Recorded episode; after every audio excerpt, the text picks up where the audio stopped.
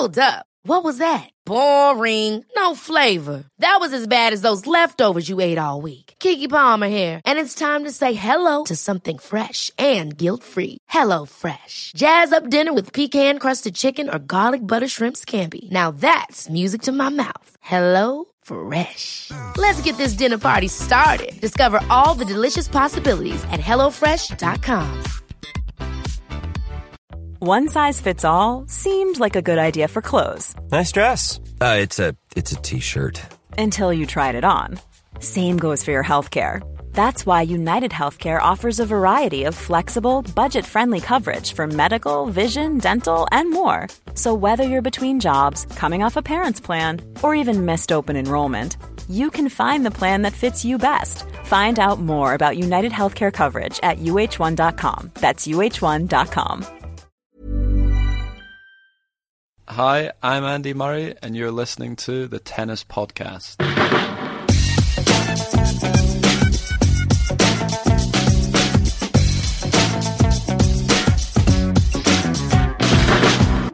Hello and welcome to the Tennis Podcast, brought to you in association with The Telegraph. The clay court season for 2016 is underway, not all of it red clay, some of it green in Charleston, where Sloane Stevens is up against Elena Vesnina in the final as we record. But the first really big event on the surface starts this week with the Monte Carlo Rolex Masters. It's not actually a mandatory event, but judging by the field of players, it might as well be. Djokovic, Wawrinka, Federer, Nadal, Murray, all there, and it promises to be a fantastic week. There to enjoy every drop of sunshine, every glimpse of the most stunning panoramic view of the ocean imaginable, every top spun forehand and slide into the red dirt, is Catherine Whitaker.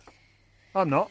You're not, are you, David? I'm in a little windowless room near Birmingham. I, I'm, I'm in a room so small, Catherine, that I could actually touch all four walls at the same time if I had I have to arms. say, I mean, it, it- spaciousness is. Uh, there's many things that Monte Carlo has going for it, and uh, spaciousness is not one of them. I'm in my hotel room at the moment, and uh, pleasant as the surroundings are, space and uh, property square inches are quite the premium out here. So it's not exactly the most cat swingy hotel room I've ever been in.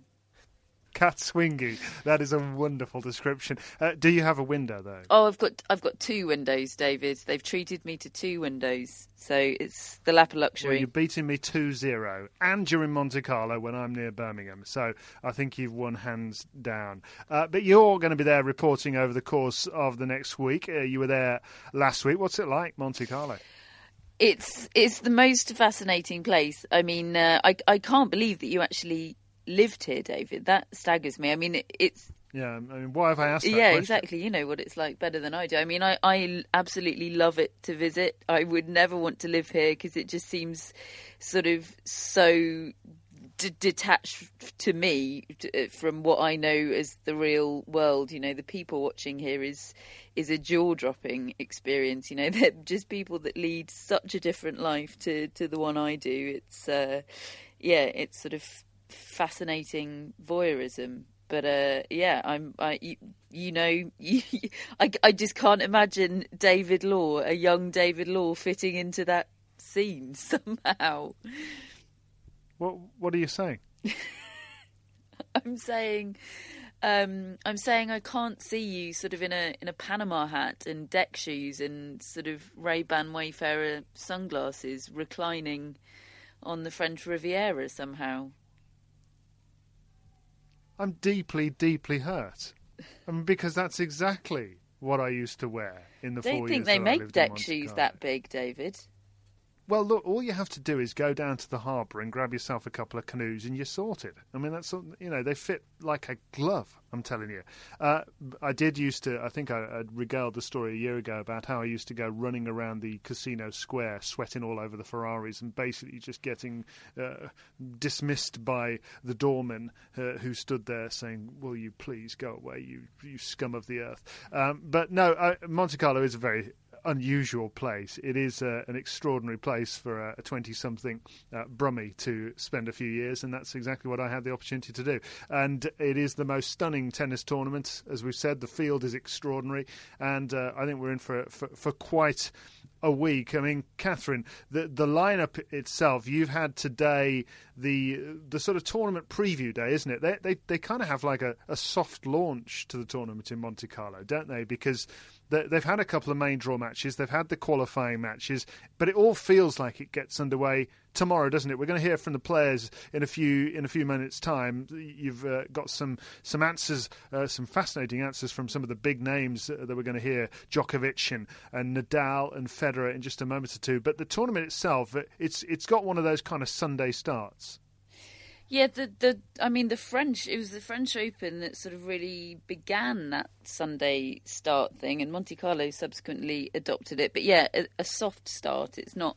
They're just sort of. I guess it gives fans an extra uh, weekend day to come and watch some tennis. So you can't argue with that, I suppose. But yeah, it does feel like a bit of a, a false start, if you like, and that tomorrow will be the day that things really get underway. But they've had packed crowds in there today, so you can't really argue with it. No, you can't. And it also heralds the return of Roger Federer, doesn't it? Hasn't played a tournament, hasn't played a match since Australia because that rare thing, a knee surgery that he had, uh, basically having an accident with his kids in the bath. And uh, hasn't played a match since, got ill in Miami, so couldn't make his return there. So, how's he feeling? But I am rested, you know, uh, in the sense uh, mentally and physically. You know, I feel like really, really good. I still feel like probably every week that goes by, I'm going to get better, you know, and then hopefully by Paris, that's where you really want to be at, you know. This should not be a problem, you know, seven times, five sets, okay. Um, I'm ready for that.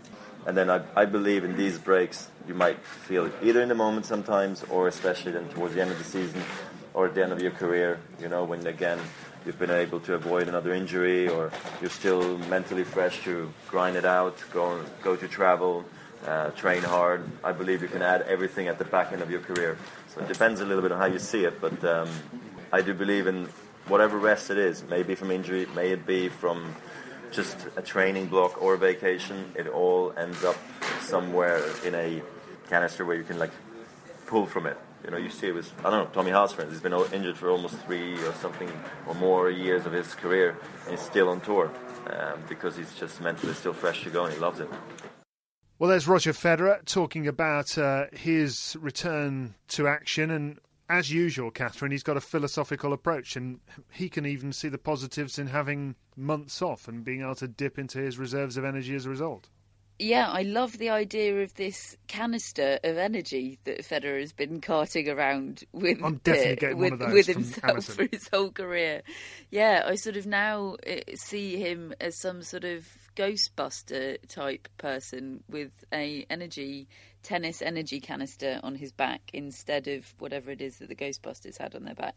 Yeah, I love it, and it's sort of. Uh, it sort of, dare I say it, uh, ties into an analogy I sometimes use, which is that I, actually don't use it necessarily so much in relation to Federer, but the idea of these guys having finite reserves and that every match they step onto court, you know, depending on the length of it, is using up that finite reserve. And I think that's sort of what Federer was saying, yet slightly more eloquently in a second language. Thanks, thanks, Federer. Um, I mean, who who knows the word canister in a second language, fluent or not? I mean, that's pretty that's pretty niche. Um, yeah, so and I think he makes an incredibly good point. Players, gen, very generally speaking, players that, that have had long layouts with injury, they're sort of buying back time, aren't they? Which they can use at the end of their career. And Tommy Haas is a, a fantastic example of that. I know Federer has a lot of respect for, for what he's doing, but then you know Federer is doing the same, but better, I suppose. He's still number three in the world. It's amazing.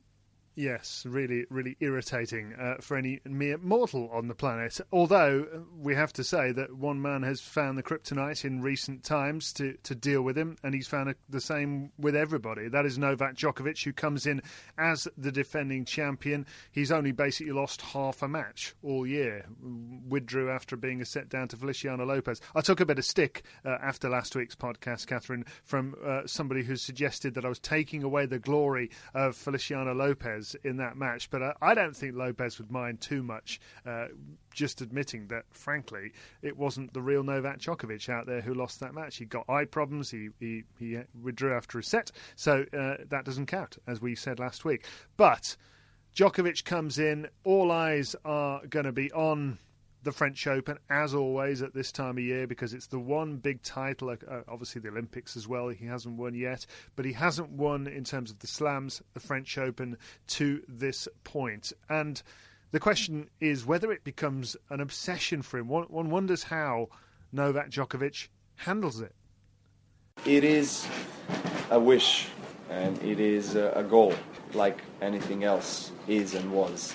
And uh, that's how it's going to stay. Uh, in terms of preparation for Roland Garros, and nothing major will change. Uh, of course, I, I, I will intend to improve the game to get better and try to get a step further to in Paris than I've done in the last couple of years. But I'm not the only one that wants to win that title. Uh, knowing that I was a few sets away from winning title a couple of times, it, that fact alone, you know, gives me comfort and confidence, and it, it actually allows me to believe that uh, whatever I have done so far can be enough, and I believe it's enough. So let's see.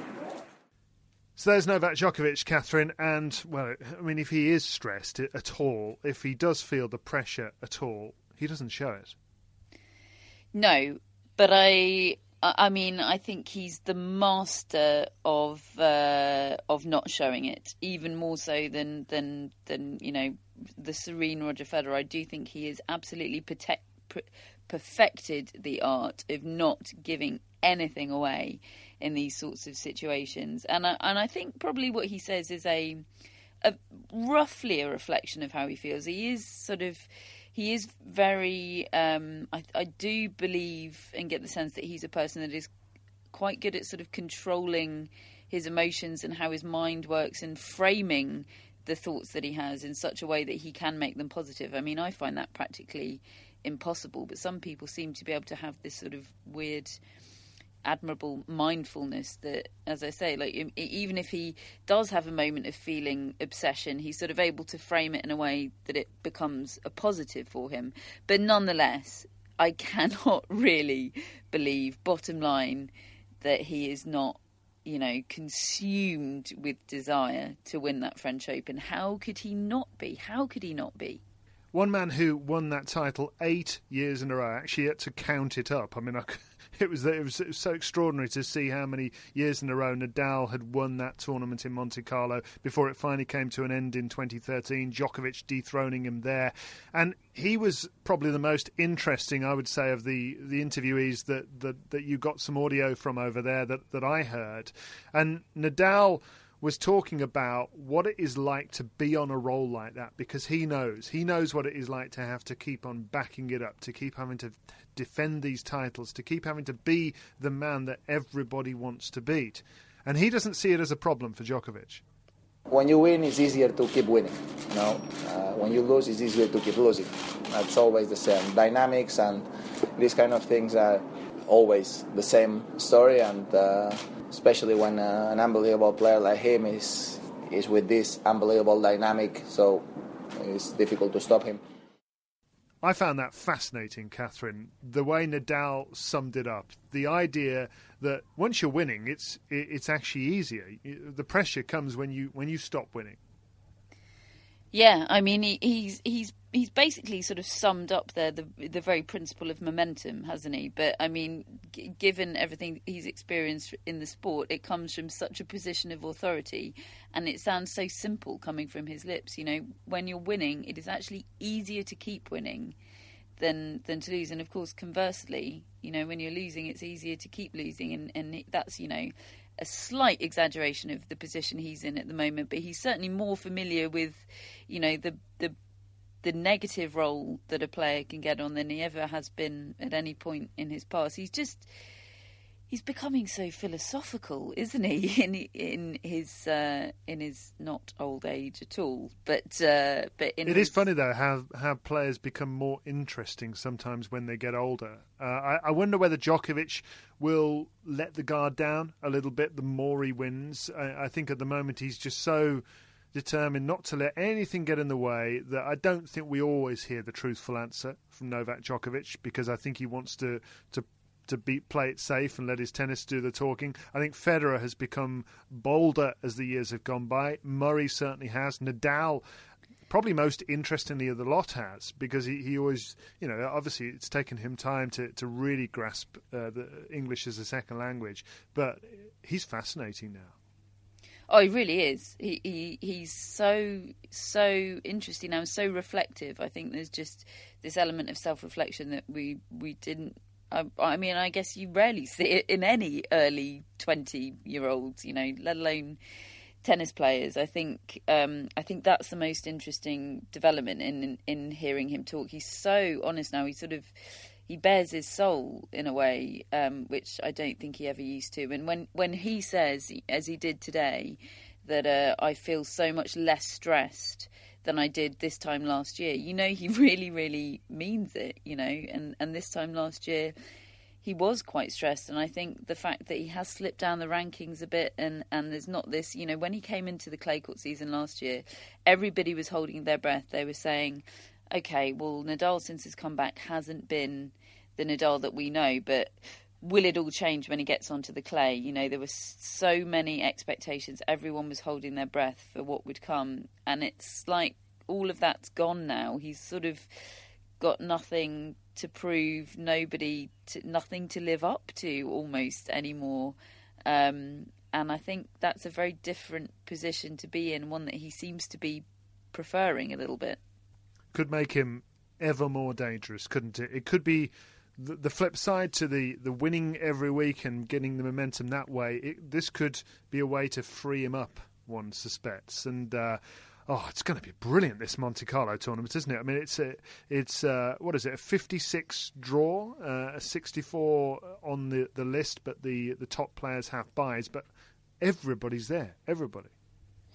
Yeah, it, it's really amazing. I mean, last year Andy Murray wasn't here. Um, he made the decision uh, to go and play in Germany, won that tournament, and uh, subsequently went on an unbeaten run on clay. But he was very interesting um, talking today. Unfortunately, we, we can't quite use the audio because he was a little bit mumbly, so uh, it didn't quite meet the Andy high Murray. quality. It didn't quite meet the high uh, quality threshold that we have here on the tennis podcast. But to summarise a little bit of uh, what he had to say, he was he was very interesting. Very few questions about the baby. Only one, in fact, from uh, French journalists just asking whether he was sleeping okay, whether he was being kept from getting a good night's sleep. And he said, No, I'm sleeping just fine. She's very good. Um, and everything else was all about the tennis. And he seemed to be fine and happy about that. Um, and yeah, he was saying he feels completely different mentally about the clay this year to last year. It sounds like last year was a real light bulb light bulb moment almost for Murray on clay. Not moment, you know, sort of series, long protracted moment, I suppose. But he really, really had a breakthrough, particularly in terms of his movement on clay last year. It, it feels a little bit like he's he's found the key to unlock the door, and he now, for the first time, believes that possibly he has it within him to win the French Open. I think he took so much from how close he came to beating Djokovic in Paris last year, and I think it's a slightly different kettle of fish for him this year, the clay court season, certainly mentally. Slightly different kettle of fish. There's a lovely uh, uh, little expression that I'm sure some people are thinking, well, where on earth has that come from? What does that mean? I barely understand it myself. I, I've got nothing to say to that, David. You're waiting. you, you expecting me to explain the origin I'm- of I'm that just- expression? I'd I love a def- I'd love a definition. All right, well, we'll look it up for next week, Tennis Podcast listeners. Keep an eye on at Tennis Podcast on Twitter. We may be able to unearth the actual origin of a kettle of fish. Uh, anyway, Novak Djokovic uh, has uh, got a, a bye through the first round, and he could. This I'd love this. He could place Gael, play Gael How would you like to look five years younger? In a clinical study, people that had volume added with Juvederm Voluma XC in the cheeks perceived themselves as looking five years younger at six months after treatment. Look younger, feel like you. Add volume for lift and contour in the cheeks with Juvederm Voluma XC. Reverse signs of aging by adding volume to smooth laugh lines with Juvederm Vollure XC. For important safety information and to find a licensed specialist, visit juvederm.com. That's J U V E D E R M.com. Not for people with severe allergic reactions, allergies to lidocaine, or the proteins used in Juvederm. Common side effects include injection site redness, swelling, pain, tenderness, firmness, lumps, bumps, bruising, discoloration, or itching. There's a risk of unintentional injection into a blood vessel, which can cause vision abnormalities, blindness, stroke, temporary scabs, or scarring. Talk to a licensed specialist to find out if it's right for you. Hey, it's Paige DeSorbo from Giggly Squad. High quality fashion without the price tag. Say hello to Quince. I'm snagging high-end essentials like cozy cashmere sweaters, sleek leather jackets, fine jewelry, and so much more. With Quince being 50 to 80% less than similar brands. And they partner with factories that prioritize safe, ethical, and responsible manufacturing. I love that. Luxury quality within reach. Go to quince.com slash style to get free shipping and 365 day returns on your next order. Quince.com slash style. This edition of the Tennis Podcast is sponsored by Tennis Channel, and Tennis Channel Plus is the place to watch the French Open. They've got every court live, and you can watch on your phone or your smart TV, both in HD. Matt, this sounds like your kind of thing. Yeah, there's nothing I like more than watching multiple courts with matches everywhere, dipping in to where there's the latest final set tiebreak or even the latest bit of aggro. And David, don't worry, you can just watch your favourite court, Suzanne Lenglen, all day if you want. But whatever you choose, the French Open promises unforgettable moments and new chapters in tennis history.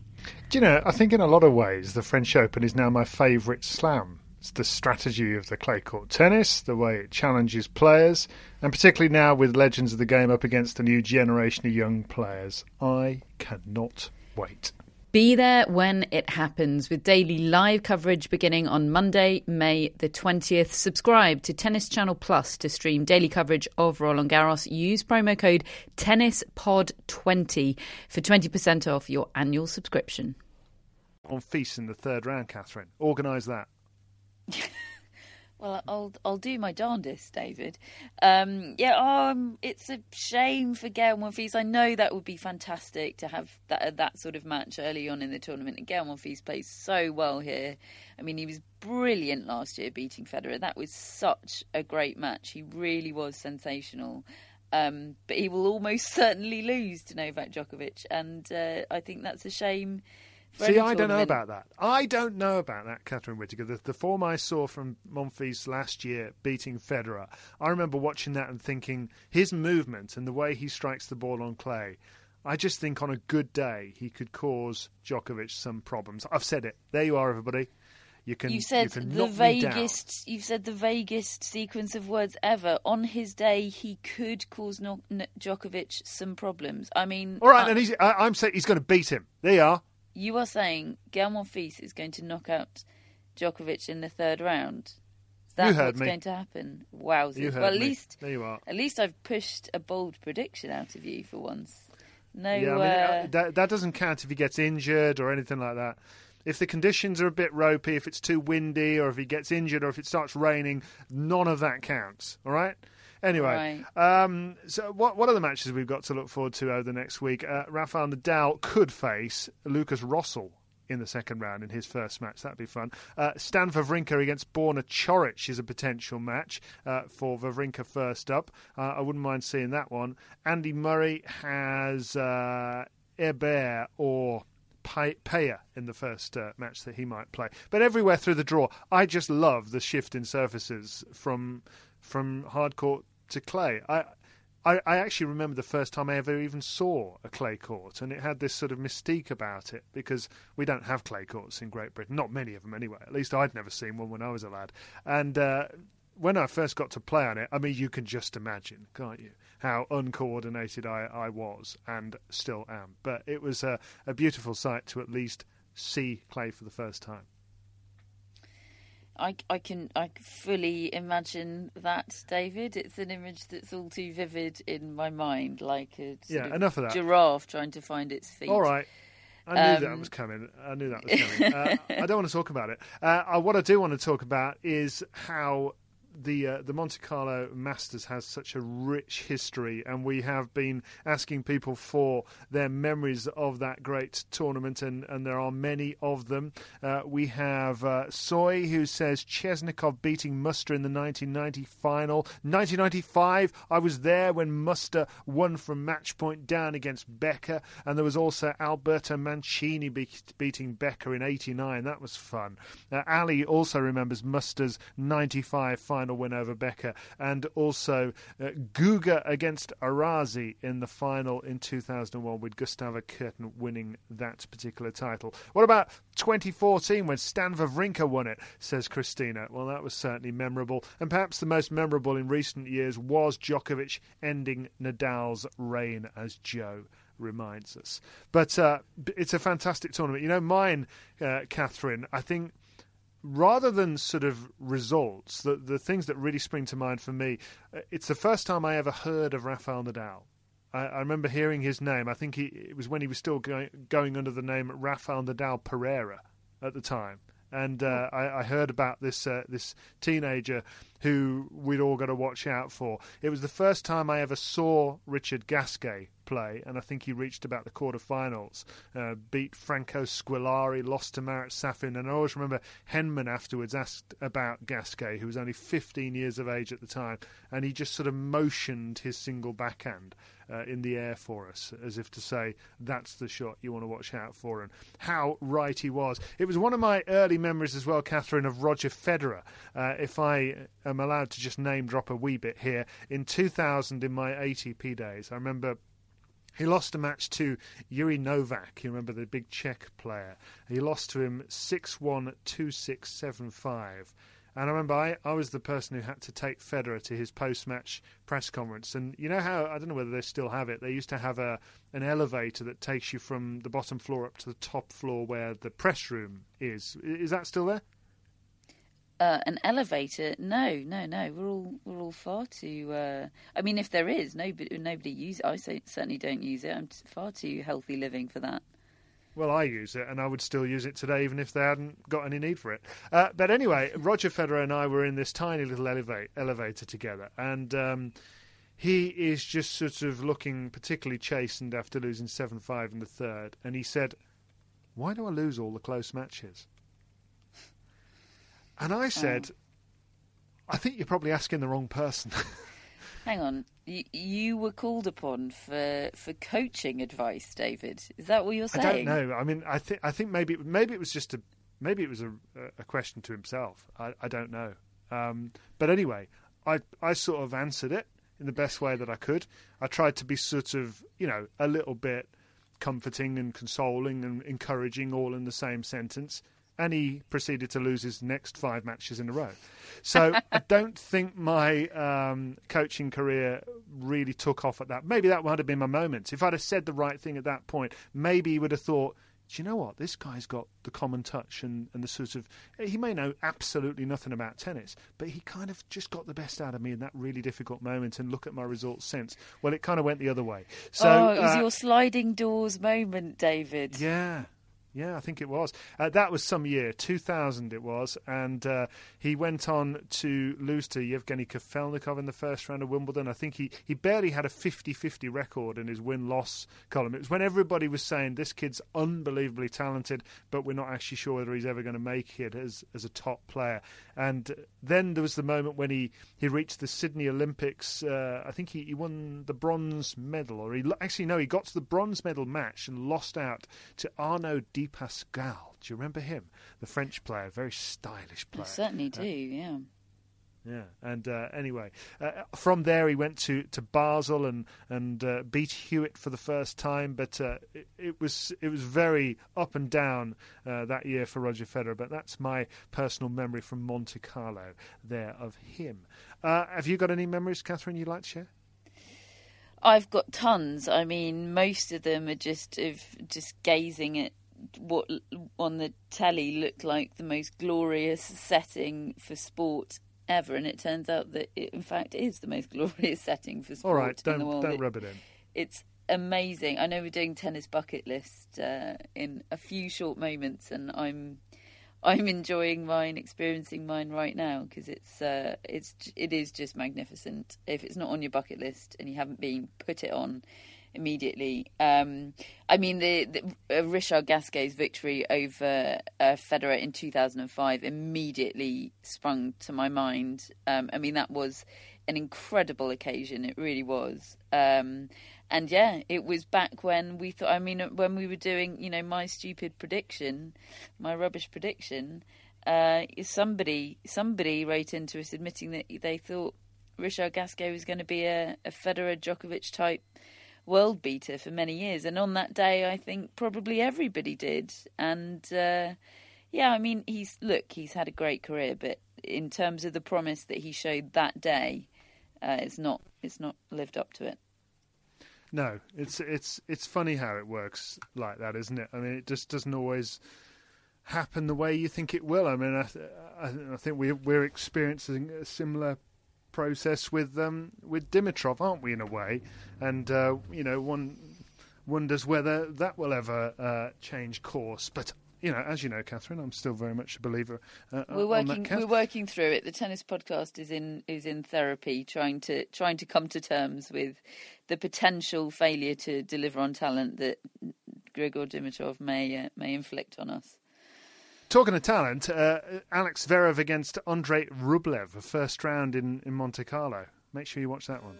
Yeah, I love it. I mean, Andrei Rublev's not been talked about so much in, in the past few months. He's one of the hashtag next gen uh, that has been that has gone slightly quieter over the past few months compared to Alex Zverev, who seems to have gone stratospheric uh, since Indian Wells uh, and Miami. So um, yeah, I I mean they they've got they've got very similar looks about them, haven't they? The sort of tall, a bit stringy still, but you know that's largely down to their age and uh, very explosive games. So yeah, I can't wait.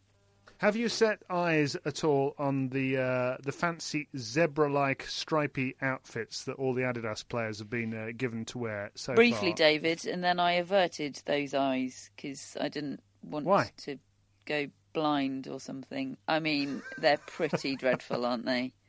No, Pretty dreadful. No, they're good. They're really good. Well, for a start, they're stripes, and anybody who wears stripes is all right by me as a West Bromwich Albion fan. They're nearly that, aren't they? Uh, I, I was amused at uh, uh, when Adidas were posting all these uh, these social media pictures of Tsonga and Zverev and Thiem and all these Adidas players in their stripy outfits, and and the the, the women Kerber was was in uh, hers as well, and Ivanovic, and then Boris Becker posts a Facebook page of, um, of of Novak Djokovic wearing what looks alarmingly like a lion's costume. Yeah, I mean, maybe it's going to be a safari themed clay court season. Who knows? But I mean, I, I'm a bit nervous that that those zebra outfits are going to be problematic on on the TV. I mean, aren't they going to create sort of a magic eye type trippy experience for the eye and the mind? I don't know. I'm I'm just I'm not sure about it at all, David. A bit like blue clay when we had that. I actually ran a poll, Catherine, you'll be pleased to know, about uh, clay. Which is your favourite, green, blue, or red? What's your favourite, Catherine? uh, I'm I'm a as we seem to be establishing. I'm a traditionalist, so I'm going to go red. I mean, I, I I'm all for you know trying new things, but what I don't quite understand is there seems to be there's no purpose to the blue clay other than it being blue for the sake of it. I think that's what bothered me. I mean, just colouring something blue for No, fun. no, no, that's not true. It looked. You, you've just been going on about the stripy outfits and whether it works for TV. I tell you what, blue definitely works on the TV. That is without question. But red red works as well. I don't. I think that was a solution without a problem. Oh, Catherine Whitaker. She just makes too much sense sometimes for my liking. 69% of people, Catherine Whitaker, agree with you. Uh, 7% only like green clay, which is rather a disappointment for me and my fellow Incredible Hulk fans. Uh, 24% uh, liked blue clay, but uh, yes, red very much the favourite of everybody in the world, it would appear. Uh, certainly those that uh, decided to vote on my poll, and they were many, Catherine Whitaker, even if you don't like them. Now, tennis bucket lists. There are plenty of these. Uh, this came about because I've been watching Masters Golf over the last uh, few days, just uh, dreaming about what it would be like to be attending the Masters Golf. It's something I've never done. It's something I'd love to do. Uh, we have uh, Don who says my tennis bucket list is to go to all four slams and go to the Australian Open next year. Joel wants to go to the Oz and the US to complete his set. It seems to be a bit of a theme that. Michelle would like to go to Roland Garros uh, because she hasn't been there. Luminata Vasilica, wonderful name, says I'm going to go one time to all the tournaments that Roger Federer plays for a year. That's quite a good idea, isn't it? I think that might be a fabulous name because it's it's my brother in social media disguise. That's my theory. Indeed. Yeah, Vicky Spreadbury says the Australian Open. My daughter's godmother moved back to Australia. I haven't seen her in six years. So tennis and a reunion. That would be ace. Uh, I think that's a good point. I love Vicky. that she's Uh, put the tennis ahead of the the family reunion on that list of priorities. Lovely. Uh, PG says uh, Monte Carlo would be definitely be in my list. Jonathan Woodrow says the South American Golden Swing hike from Quito, is that right, to Buenos Aires to Rio. Uh, and uh, Carenta says I'd like to see another Brazilian player win three more slams like Guga once did. Please hashtag my tennis bucket list. What's yours, Catherine? Um, it's Indian Wells, actually. It's uh, I haven't been to Indian Wells. Everybody that goes is very smug about it, uh, unashamedly smug about it. It looks just glorious, and it falls at a time of the year when my vitamin D stocks are at their lowest ebb. So, uh, yeah, Indian Wells is my tennis bucket list item, or certainly the, the one at the top. You see, what you need for your vitamin D stocks is a canister. Catherine Whitaker. that, that's what you're missing out on. I mean, Uh, I just we need should a also canister containing whatever Federer's got in his. Yeah. Okay. Uh, mine is uh, just just if you'd like to know. Apart from Masters Golf, mine is actually to go to the French Open. Hard to believe that I've worked for in tennis for twenty years and never been to the French Open, isn't it? Incre- that is actually incredible. It's, I mean, it's it's always clashed with the lead up to Queens for you, hasn't it? Which is which is all all consuming for uh, for media director David Law. Yes, it most certainly is. Uh, now, just a couple of notes of results we've had over the last week before we sign off. Uh, in Charleston, we mentioned uh, Sloane Stevens against Elena Vesnina. Two players, uh, well, Vesnina's been in good form all year round. Stevens is up and down, but she had a cracking win the other day. A really good match against Daria Kasatkina, who's my favourite player on the WTA Tour. One of my favourite players in tennis is that young teenager. Have you seen much of her yet? Yeah, she's cracking. I like her and uh, Margarita Gasparyan as well. I think Kasatkina is going to have much the better career. I think you're probably right, but uh, it's I'm hard not right. to enjoy the backhand, isn't it? Results Yeah, aside. that- that is true. That is true. Uh, in Houston, Jack Sock has had a, a good result. He's got uh, through to the final. Plays Juan Monaco, I think. Has been really badly injured over the last couple of years. So well done to him for getting to the final. In Marrakesh, uh, Delbonis has beaten Coric, but that's a good result for Coric. Uh, Cibulkova has won the title in who- what is it? Katowice or Katowice? Or something like that. Katowice, Katowice. Oh, there you go. All right. Uh, has won that title, beating Camila Giorgi. Uh, and so loads of tennis going on, loads of it. Um, we should also just draw your attention to an article by Simon Briggs of The Telegraph, uh, who has written uh, a, a wonderful article about uh, Monte Carlo. Get this for a headline, Catherine. Tennis is a juicy game of love, money, and murder. And Monte Carlo's seen it all. Sorry, when when was the said murder? Maybe I should. Do I need to get out of town? Okay. Just read the article, Catherine. I mean, you know, that's that's why you have to read it on the Telegraph website. Well worth a look. Uh, Catherine, what are you uh, what are you going to do now? I mean, when the tennis starts tomorrow, how busy are you going to be? Very very busy, but uh, I've got some time now to enjoy a, uh, a Monte Carlo based dinner and just generally be smug about that. And then, uh, yeah, it all it all kicks off tomorrow, but in a good way. It does. Catherine, go and have a good time. We're just going to sign off from the tennis podcast with well, it's it's it's sad news that we the tennis world has had over the past week, but we wanted to to make a reference to it because um, it is a man, Julien Hoferlin, uh, a Belgian who is very, very well known in tennis circles, a coach and a friend to many. He spent six years at the Lawn Tennis Association in Great Britain. He coached Dan Evans and Jo Konta for a while as well. There's really been, over the last week, an outpouring of grief and tributes since the news came through that he passed away at the age of 49. Very, very sad news uh, that Julien Hoferlin has died, but we will remember him well, and um, our very best wishes go to his family and friends. That's all we have time for on the Tennis Podcast for this week. We'll be back next week, and we'll speak to you soon.